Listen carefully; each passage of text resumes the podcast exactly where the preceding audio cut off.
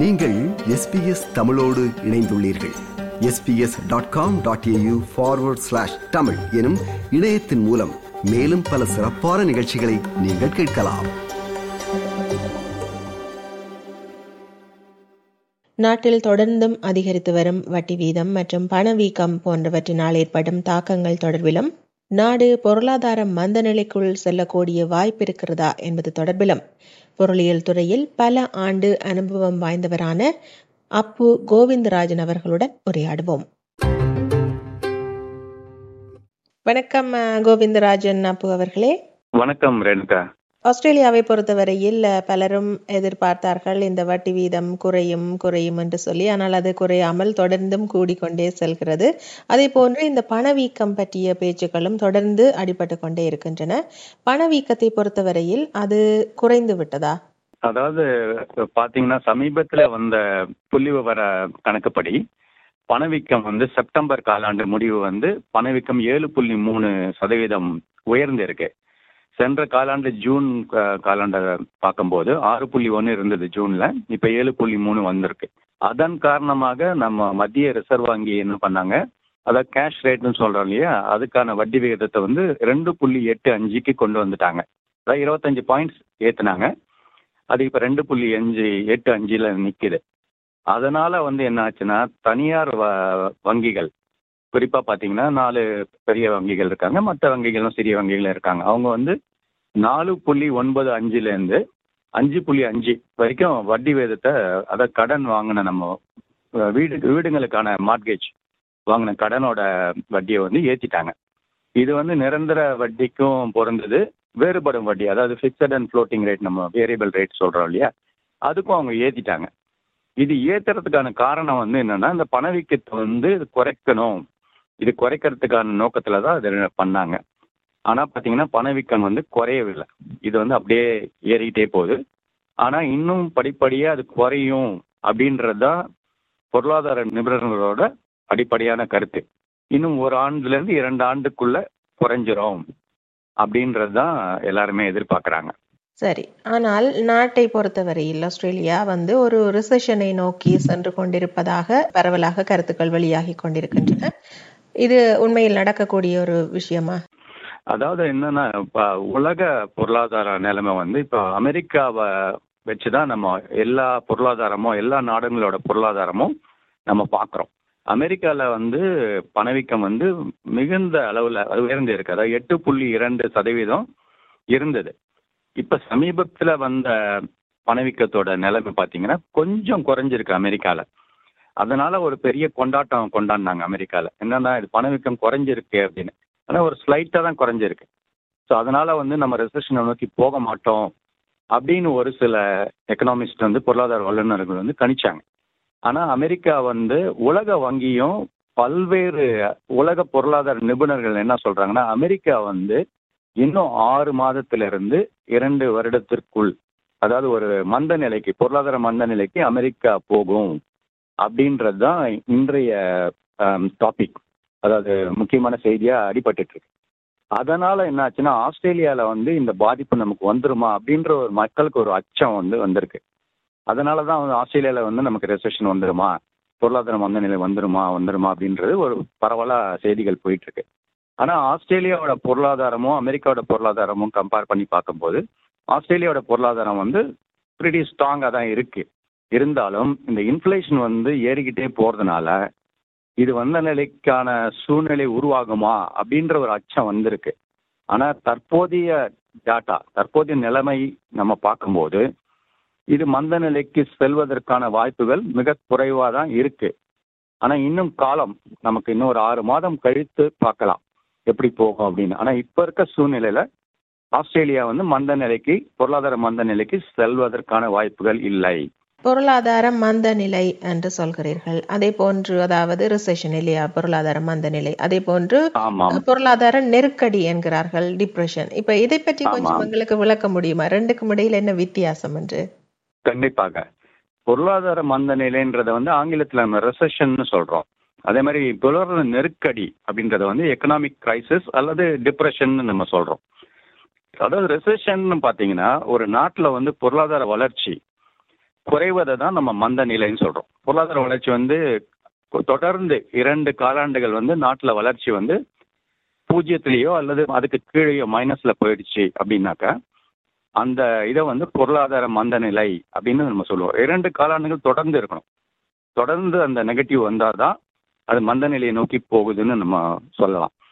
இது பொதுவாக வந்து பார்த்தீங்கன்னா ஆறு மாதம் முதல் இரண்டு ஆண்டுகள் வரை இந்த ரெசெஷன் வந்து இருக்கும். அதை மந்த நிலை வந்து குறிப்பாக பொருளாதார கருத்துப்படி இரண்டு ஆண்டுகள் அது வரை வரைக்கும் இருக்கும். அதுக்கப்புறம் அது வந்து மாறிடும்.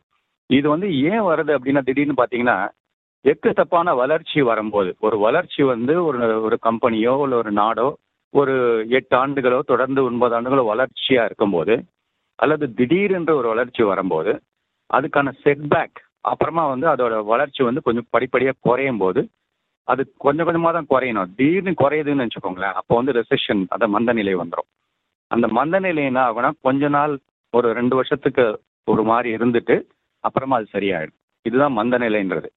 அடுத்தது நீங்க கேட்டீங்க நெருக்கடி. பொருளாதார நெருக்கடின்னு பார்த்தீங்கன்னாக்கா இது வந்து நாட்டோட உள்நாட்டு உற்பத்தி நம்ம சொல்றோம் இல்லையா ஜிடிபி அதாவது நாட்டோட உற்பத்தி உள்நாட்டு உற்பத்தி வந்து ஐம்பது சதவீதத்துக்கு கீழே குறைஞ்சு போச்சு அப்படின்னாக்கா ஐம்பது சதவீதம் குறைஞ்சிருச்சு அப்படின்னா அந்த நாடு வந்து பொருளாதார நெருக்கடியில் உள்ளது அப்படின்றது பொருளாதாரத்தோட விதி. அப்படின்னா என்ன? இது வந்து ஏதாவது நெருக்கடி வந்து இந்த சமீபத்தில் நடந்திருக்கா அப்படின்னு பார்த்தீங்கன்னா கடந்த நூறு ஆண்டுகளில் எடுத்துக்கிட்டிங்கன்னா உலக அளவில் நான் சொல்கிறேன் இது ஒரு முறை தான் நமக்கு வந்திருக்கு. ஆயிரத்தி தொள்ளாயிரத்தி முப்பதில் வந்து அமெரிக்கா இதில் வந்து மாட்டிக்கிட்டாங்க. அமெரிக்கா வந்து பொருளாதார நெருக்கடியில் மாட்டிக்கிட்டாங்க. ஆனால் அது சரியாகிறதுக்கு வந்து பார்த்தீங்கன்னா குறிப்பாக அந்த நெருக்கடிங்கிறது வந்து சரியாகிறதுக்கு எட்டுலேருந்து பத்து ஆண்டுகள் அது இருக்கும். ஆனால் மந்தநிலை பார்த்தீங்கன்னாக்கா இரண்டு ஆண்டுகளுக்குள்ள சரியாயிடும்.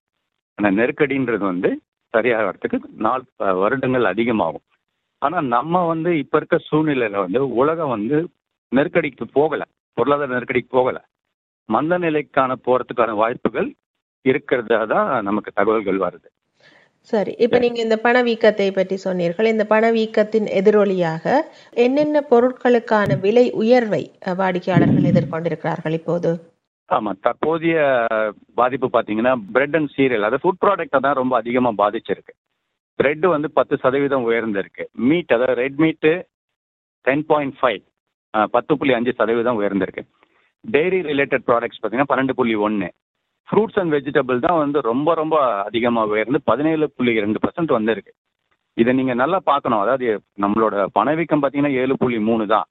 ஆனால் இதோட விளைவு ஏற்றம் பார்த்தீங்கன்னா ப்ரெட்டு மீட்டு டைரி ஃப்ரூட்டு அப்புறம் பார்த்தீங்கன்னா அதர் ஃபுட் ப்ராடக்ட்லாம் பார்த்தீங்கன்னா நைன் பாயிண்ட் ஃபோர் இது அதிகமாக இருக்குது இன்ஃப்ளேஷனோட அதிகமாக இருக்கும்போது தனிநபருக்கு வந்து தாங்கிறது வந்து ரொம்ப கஷ்டமாக இருக்குது ஏன்னா இன்ஃப்ளேஷனும் ஒரு ஏற்றம். வட்டி விகிதமும் ஏறி இருக்கு. ஃபுட் ப்ரைஸஸும் ஏறி இருக்கு. இது வந்து கொஞ்சம் கஷ்டமான ஒரு இதில் தான் நம்ம பயணிச்சுட்டு இருக்கோம். சரி. இப்ப வந்து முக்கியமான விடயம் இந்த வீட்டு விலைகள்.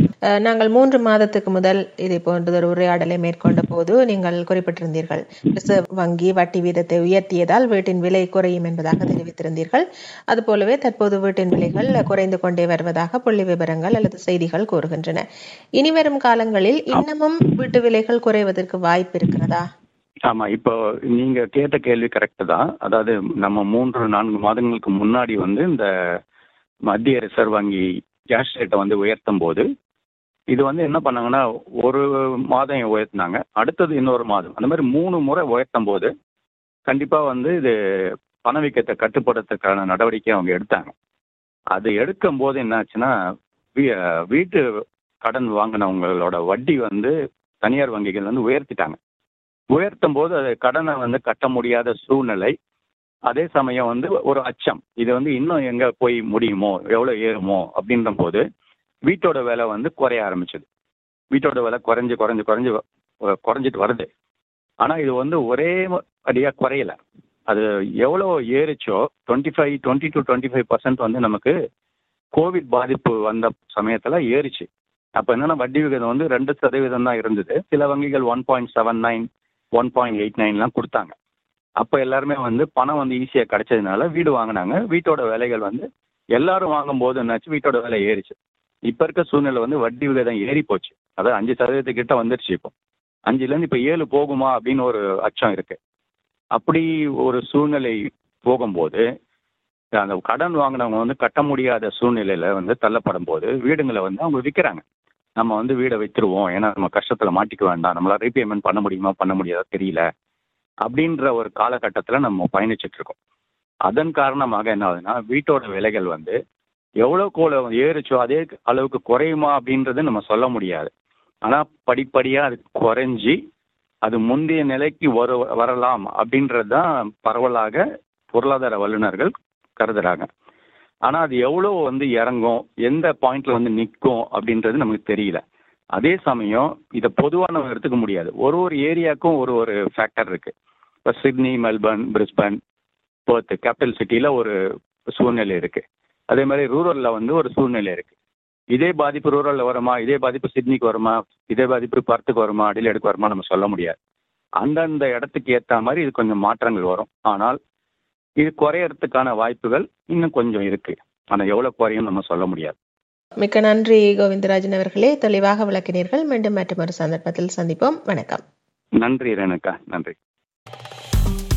விருப்பம் பகிர்வு கருத்து பதிவு. லைக் ஷேர் காமெண்ட் எஸ்பிஎஸ் தமிழின் ஃபேஸ்புக்